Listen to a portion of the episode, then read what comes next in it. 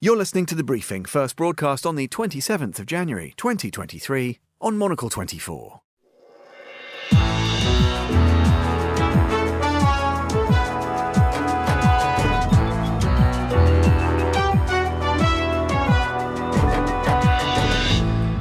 Hello and welcome to The Briefing, coming to you live from Studio One here at Midori House in London. I'm Tom Edwards. Coming up on today's programme, Ukraine's government launches an anti corruption drive. But what impact is the crisis having on international support for the country? Then we turn to Burkina Faso as France agrees to pull its troops out of the West African nation. We also recap the Community of Latin American and Caribbean States Summit in Buenos Aires. And we learned that no sooner is one battle won in America's culture wars than another front opens, as we learned of a new crusade to remove trousers from a cartoon bear. It's time to wrap up the week that was with Monocle's Andrew Muller. All that and more ahead here on The Briefing with me, Tom Edwards. We start today's programme in Ukraine, where the government has been pushing for an anti corruption drive. It comes after 11 officials have either been sacked or resigned, creating something of a crisis of public trust. Well, Let's get more on this now with Alya Shandra, who's the editor in chief of Euromaidan. Uh, hello, Alia. Good afternoon. Thanks for being with us on the programme. Um, yeah, just paint a picture. How is this uh, political reshuffle slash crisis? How's it being viewed by uh, Ukrainians? Well, you know, surprisingly, it has gotten much more traction outside of Ukraine than inside Ukraine. Ukrainians are just too busy trying to survive and fight the war with Russia. I, in preparing for this show, I have reviewed the publications, and um, only English language publications have focused on the reshuffling. Um, uh, uh, Ukrainians have uh, not taken so much attention to it. But of course, um, the reshuffle itself is. Um, um, um, it comes after a series of scandals that have really shaken public trust of Ukrainians and their leadership. And um, uh, the most prominent of these, the one the one that got the most attention, is a scandal connected to food procurement in the uh, army. But um, it appears that this scandal was likely overstated. Actually, um, the National Anti-Corruption Bureau has not presented any evidence of wrongdoing, although it is checking um, accusations of inflated food prices. And, um, you know, what's important to mm-hmm. see here um, in all of these scandals is actually the Ukrainian government's fast reaction to them. It's mm. quite remarkable for me that amid a war, um, following just one journalist publication, a hearing was conducted in the parliament, and uh, the defense minister presented contracts. The government's, uh, the um, Ukraine's top anti-corruption body started investigating these contracts. Uh, for me, and and and following that, MPs launched um, an initiative to create more transparency. I think what is really important here to see is that despite Ukraine having problems with corruption, um, that it really has created a mechanism to address this problem. And this is one of the um, reasons that um, that Ukraine, Ukraine's Euromaidan revolution happened. This is one of the reasons that uh, that activists are fighting for a better future for Ukraine. All of these anti-corruption mechanisms they have been created and they are working. Mm. And you know, for me, one of the fears is that um, this really remarkable thing, remarkable new anti-corruption and infrastructure that works based on um, just one journalist publication. Uh, that it will just um, get be overlooked amid accusations of a corruption scandal because you know it's really a sexy topic to talk about corruption in Ukraine and to oversee overlook um, the successes that it has been making. And I think this is actually one of it's one of Russia's prominent um, propaganda narratives to um, diminish international aid just to present Ukraine as this basket case of corruption, mm. whereas actually Ukraine has made great strides in tackling corruption, and it doesn't stand anything in comparison to authoritarian states like Russia or Belarus. This is really part of Ukraine's story, why it why it is fighting the war against Russia because it wants to be a democratic state where the authorities are held responsible for their actions. And we, despite the war, we see that this is actually happening. And I think this is really remarkable. This well, yeah, I mean, uh, well, exactly, Elliot. I, I, was because I was going to ask you a question actually about whether they that Zelensky in particular, whether he risked any loss of confidence uh, from his public. But in fact, as you have painted the picture, the opposite seems to be true. And actually, he's bringing the dynamism, the decisiveness associated with his wartime leadership to addressing some problems which, uh, whilst as as you say, are, are being uh, overstated, perhaps especially by other stakeholders like uh, the Russia from without, nevertheless were problems for, for Ukraine. I just wonder one potential stumbling block could be when it comes to the European Union. We know that that is a direction of travel which is on the agenda for many Ukrainians. And it, look, there are many attendant problems, but we do know that EU has very rigorous standards on anti corruption. Do you think that Zelensky's dynamism, his decisiveness, will aid even that longer term quest for Ukraine to uh, move closer to the European establishment? Well, you know, it remains to be seen. Um, the, the, most important thing right now for Ukraine is really to win the war. And uh, one of the risks that all this, all of these, uh, the scandal that ensued um, uh, is creating is that it shifts the focus of, of the struggle. We have, we need to win the war, and then we can deal with EU integration. Mm. Um, but one of the conditions, actually, for receiving the macro financial aid um, uh, from the EU that was adopted with such struggles is that it's contingent on reforms. Um, so there will be um, criteria placed before Ukraine if it wants to continue receiving the tranches of the ma- macro financial aid. And, and, I'm sure that this will create um, pressure on the Ukrainian government that has been absent in the last year because anti-corruption activists have been busy with the war.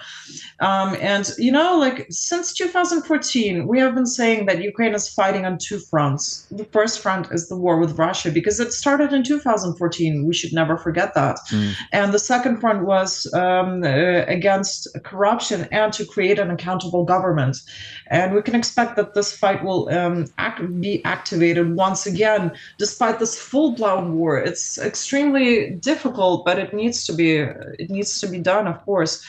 Um, but once again, another when we're talking about this corruption scandal, there there are two main accusations, and one of this, uh, one one of them I was talking about, it was due to a journalist investigation. It was not yet proven.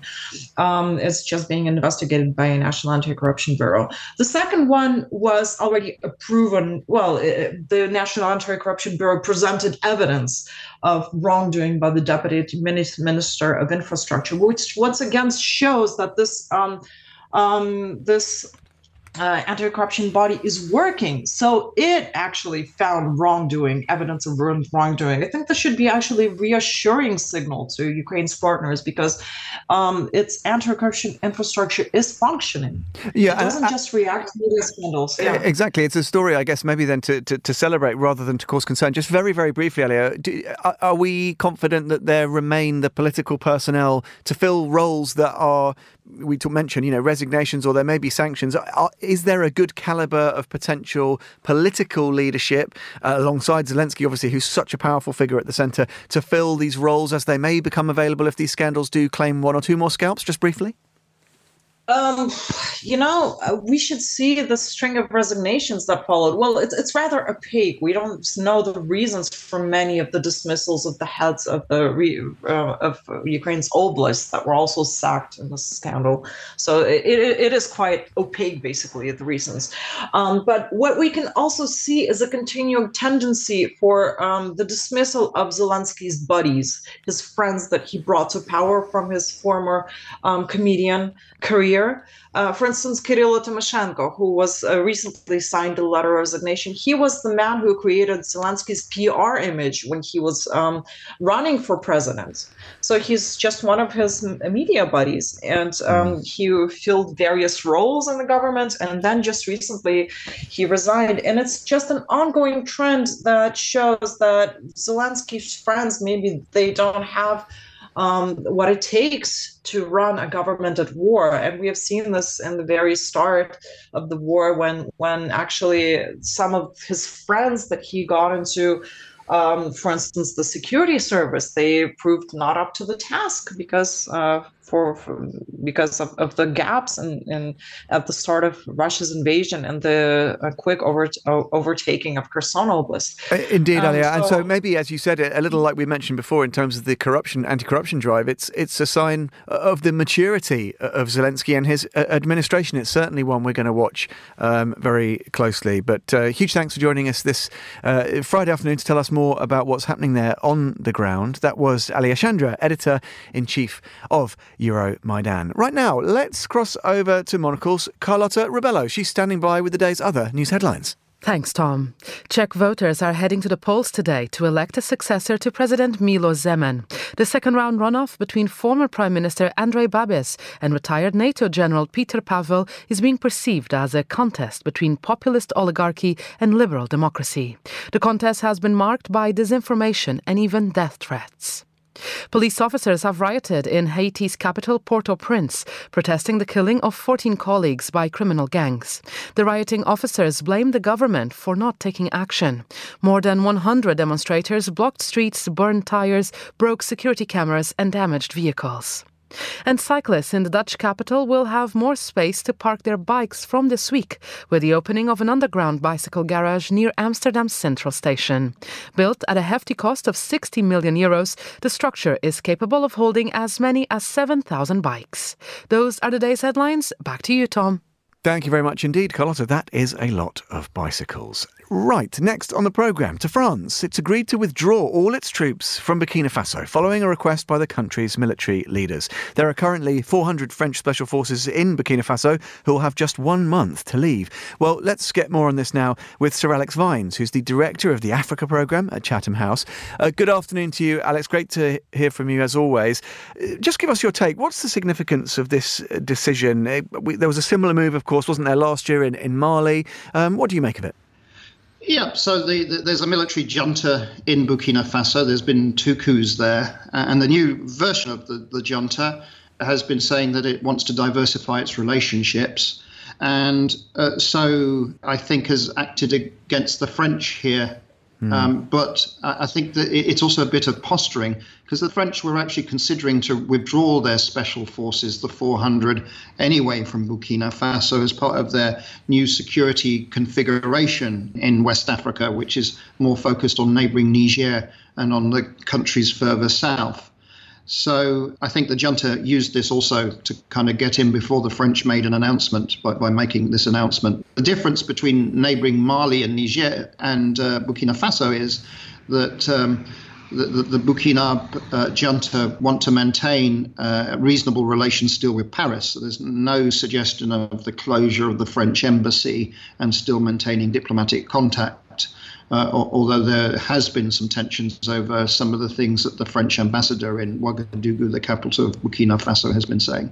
Well, yeah, and just let me ask you a bit about your impressions in terms of Burkina Faso's capacity, its capability to continue to defend itself and to address these threats from sort of Islamist insurgencies, from jihadists in the region, do, do we think that uh, despite the maybe the sort of posturing or some of the background that you've described very elegantly there, um, Sir Alex, that they have the capacity to continue to run their own security here?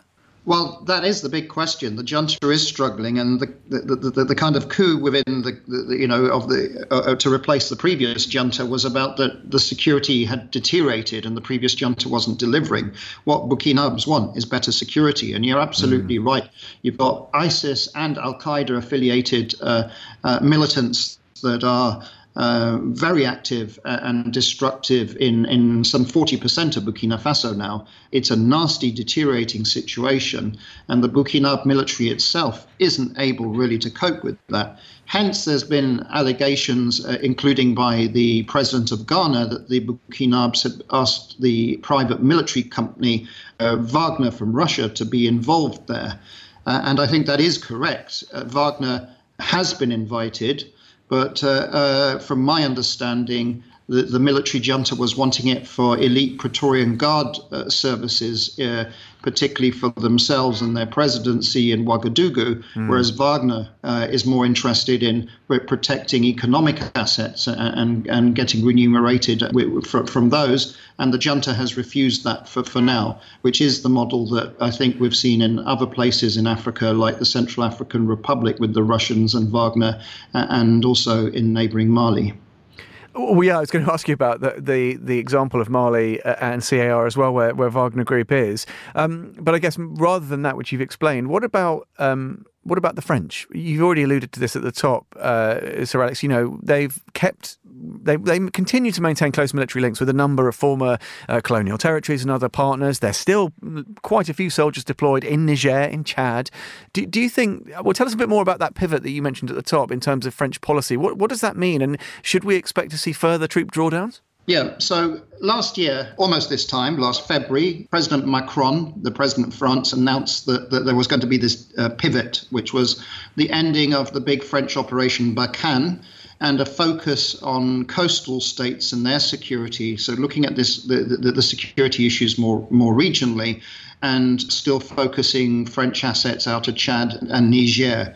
And so that's developed. And the French are also looking at other Africa initiatives that, that are developing on how to provide common security in West Africa and the Sahel in particular. Something in particular the Ghanaians have been pushing called the Accra Initiative. Indeed, I've got the former president of, of Ghana, Mr. Mahama, speaking here at one o'clock at Chatham House about uh, Ghana's concerns about regional security and the Accra Initiative, among other things. So, this is something that the coastal states are very interested in, but cooperating not just with, uh, with, with, the French, but also with other partners, including the United Kingdom, which itself announced uh, not very long ago that it was withdrawing its troop contribution to the UN mission that's stationed in, in, in Mali, MINUSMA. Yeah, fascinating stuff. Um, Sir Alex Vines, thanks so much for joining us. I, I, we should let you get on. You need to get ready to uh, look after the former president uh, in, in just a moment. Really interesting stuff. Thanks for your take uh, and for joining us on the briefing. That's uh, Sir Alex Vines, Director of the Africa Programme uh, at Chatham House. thanks to him. You are listening to the briefing here on Monocle 24.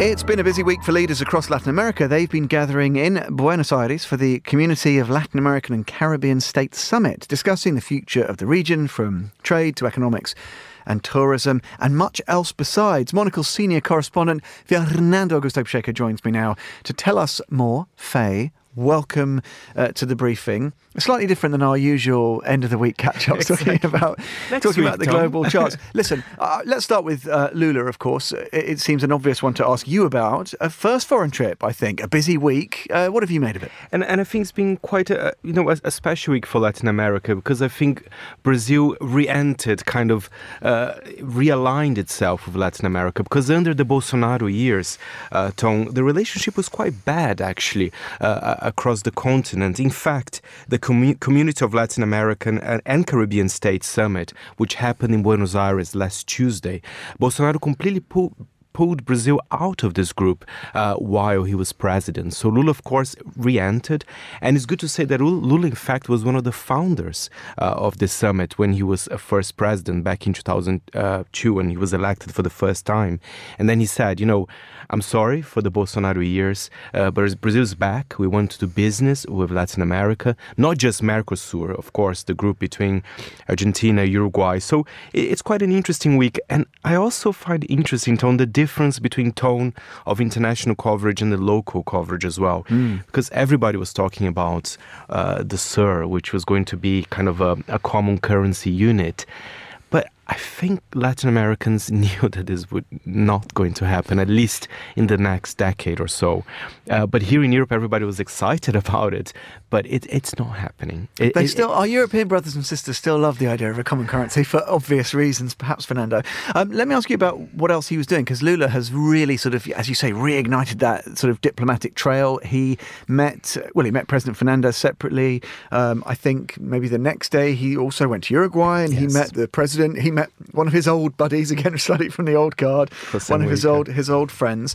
Um, what do you think they're going to be prioritising? What would those discussions have looked like if we park the sort of Mercosur currency question? Is it about though, putting trade front and center. Absolutely. And and in fact, Tom, there's been I said that everything was fine, everybody's kind of realigned again, but of course there are differences between countries. So in Uruguay, uh, for example, Lula wants to prioritize uh, a trade agreement between Brazil and the EU.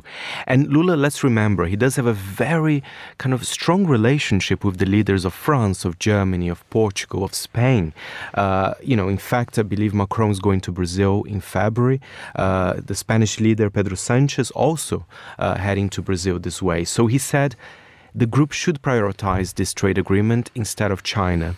Of course, the Chinese trade agreement is important as well, but he says we should finish the one with the EU first. That's not the opinion of the Uruguayan leader, like Lacalle Pou, who said, listen, we have to do the, the trade the trade with China first. You know, there might be some local differences. I mean, let's remember China is the strongest uh, commercial partner of the region. Um, but yeah, but it's interesting to see that Lula is wanting to prioritize Europe. So they, yeah, they'll have to discuss about it. Uh, perhaps there's a lot of pressure from Europe as well for this trade agreement to be resolved in the next months, for sure.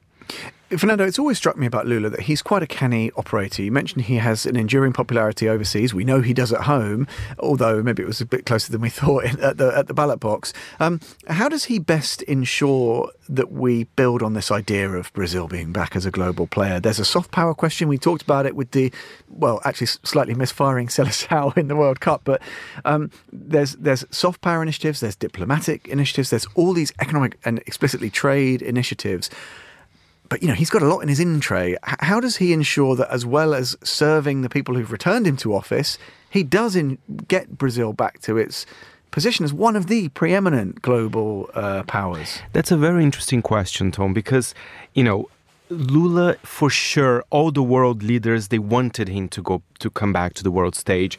Lula is an ex- is excellent, you know, to representing Brazil abroad. But my only concern, and I've, I've been thinking a little bit about this.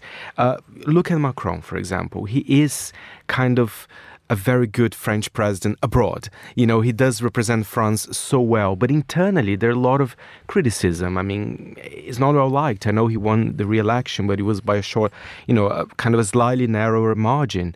And Lula should never forget that. So yes, I think it's good to have a Brazilian president that can talk to the world, to Europe, to Africa, to China, to India, to the United States. But he should never forget that, you know, what really matters for him is actually what's happening in Brazil as well. But I think, in the sense of soft, soft power, I mean, it's remarkable the, the, how quick the change was. I mean, it's completely different. There are talks about COP uh, being hosted in Brazil in a few years' time in the city of Belém. Which would have been un- unthinkable yeah. mere months ago. I mean, yeah. important world leaders coming to Brazil uh, next month. I mean, the change has been immediate uh, in that sense of soft power. But he should never forget what's happening as well in Brazil. Otherwise, he might become one, one of those presidents that, you know, looks great abroad, but internally with still a lot of problems there as well. Fernando, fascinating stuff. Thanks for sharing your insights. The one and only Fernando Augusto Pacheco joining us here on The Briefing.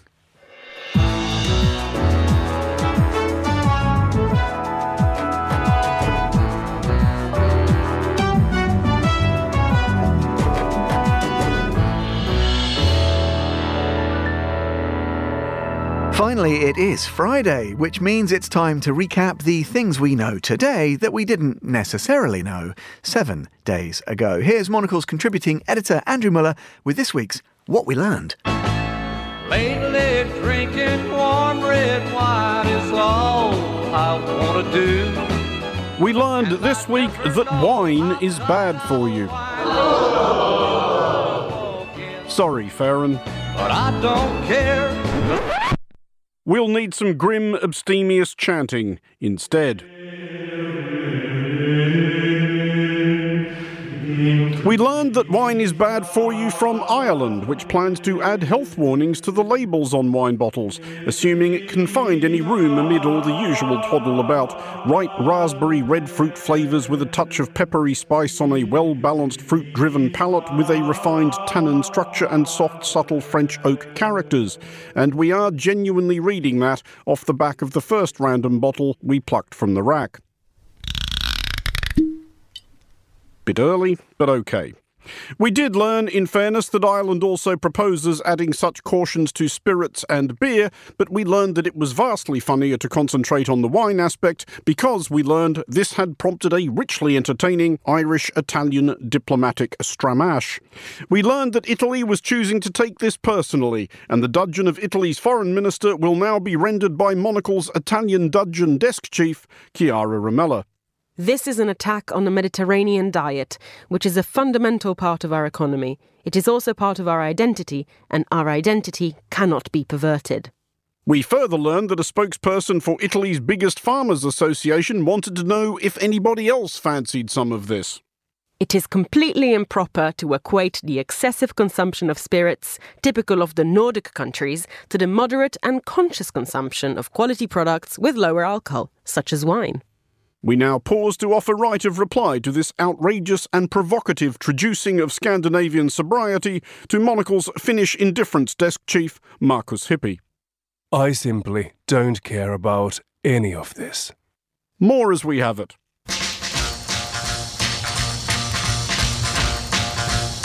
Sticking with Scandinavia, we learned that Sweden's Prime Minister, possibly after excessive consumption of spirits, typical of the Nordic countries, who knows, had become embroiled in a splendidly Scandinavian scandal misleading police about the illegal eel fishing activities of a recently hired advisor.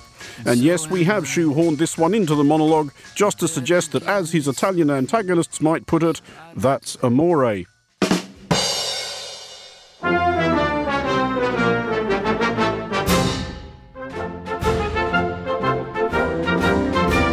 But we learned that Ulf Kristersson, we're going to save the one about the difficulties of assembling a Swedish cabinet for next time, was not the only current or former national leader making dubious claims pertaining to outdoor recreation. We learned that former US President Donald Trump had been playing golf, which is hardly news in itself, but that he was advancing his golfing prowess as proof of his fitness to govern, specifically as he informed the dozens of users of his social media platform Truth Social that he had won the senior championship at Trump International Golf Club. We learned, however, when we diligently cross referenced the dates of said tournament with Trump's schedule, or to be honest, read chortling articles by newspapers which had done all the work for us, that Trump's claim upon the trophy was arguably somewhat undermined by the fact that on the first day of competition he had been roughly 965 kilometres away at another thing entirely. We learned basically that promising new Republican Congressman George Santos, if that is his real name, etc., prodigiously fabulizing star of several recent and likely future of these monologues, is going to have to up his game, possibly by climbing Everest blindfolded again. But we learned that Trump and Santos's fellow conservatives had more pressing, by which, to be clear, we mean more insane concerns. Woke M&Ms have returned. The green M&M got her boots back, but apparently is now a lesbian, maybe. And there's also a plus-sized, obese purple M&M. So we're going to cover that, of course. I'm worried about you. I think this is the kind of thing that makes China say, like, "Oh, good, keep focusing on that. Yeah. Keep focusing yeah. on giving people their own color M&Ms, uh, while we, you know, take over all of the mineral deposits in the entire world." We learned, however, that these forces of righteousness had claimed a tremendous victory as M&M's announced that they would retire their affrontingly inclusive cartoon candies. However, we learned that no sooner is one battle won in America's culture wars than another front opens, as we learned of a new crusade to remove trousers from a cartoon bear. Finally, there is this. First, it was M&M's. Now it's root beer. Rudy, the great root bear. He serves as the mascot of A&W restaurants. He's now going to be wearing pants. Apparently, according to the company, Rudy's lack of pants was quite polarizing, they say. This is the woke police cancel culture has gone ridiculous. Which we learned became all the more amusing, yet more pathetic, when A&W subsequently announced that they'd been making a joke, at the expense, one assumes, of opinion-honking blowhards who could be relied upon to take it seriously. Unless, of course, A&W had actually been serious, but were now furiously backtracking after being besieged online by angry morons. It is so very hard to tell nowadays. Mm-hmm. Yeah. Mm-hmm. I think it's- mm-hmm. Mm-hmm. I know, right. And we learned that none of this matters anyway because we're all doomed, even more than usual. We learned this from the Bulletin of Atomic Scientists, attention seeking nerds who traditionally pop up just as everyone's New Year hangovers are ebbing, brandishing their big doomsday clock. Today, the members of the Science and Security Board move the hands of the doomsday clock forward. This year, we learned the friendless Poindexters had decided it was 90 seconds to midnight, apparently the closest we have been to apocalypse since the lonely dweebs started pestering everybody with this nonsense back in 1947, and they said it like it was a bad thing. So, in its ad campaigns, Mars said about making its M&M characters as unattractive as possible because when you're intentionally repulsive, it's clear you've got the right politics. So the green M&M lost her sexy boots, the brown M&M her stiletto heels. The orange M&M, meanwhile, became a poster boy for the mental health crisis and would henceforth, quote, acknowledge and embrace his anxiety because America badly needs more neurotic candy. Then late last year, Mars went further. The company added obese and distinctly frumpy lesbian M&Ms to promote, quote, feminism and body positivity. For Monocle 24, I'm Andrew Mueller. And thanks, as always, to Andrew for wrapping up the week for us. If you want to hear more from Andrew Mueller, you don't have that long to wait. He'll be wrapping up the week again uh, as he brings you Friday's Monocle Daily. Uh, that's coming up at 1800 London time a little later today. Uh, that is all for this edition of The Briefing, which was produced by Carlotta Rabello, researched by Andre Nikolai Pamentuen, and our studio manager was Nora Hull. We'll be back at the same time on Monday. But from me, Tom Edwards, and all the Friday crew, that's your briefing. Thanks for listening.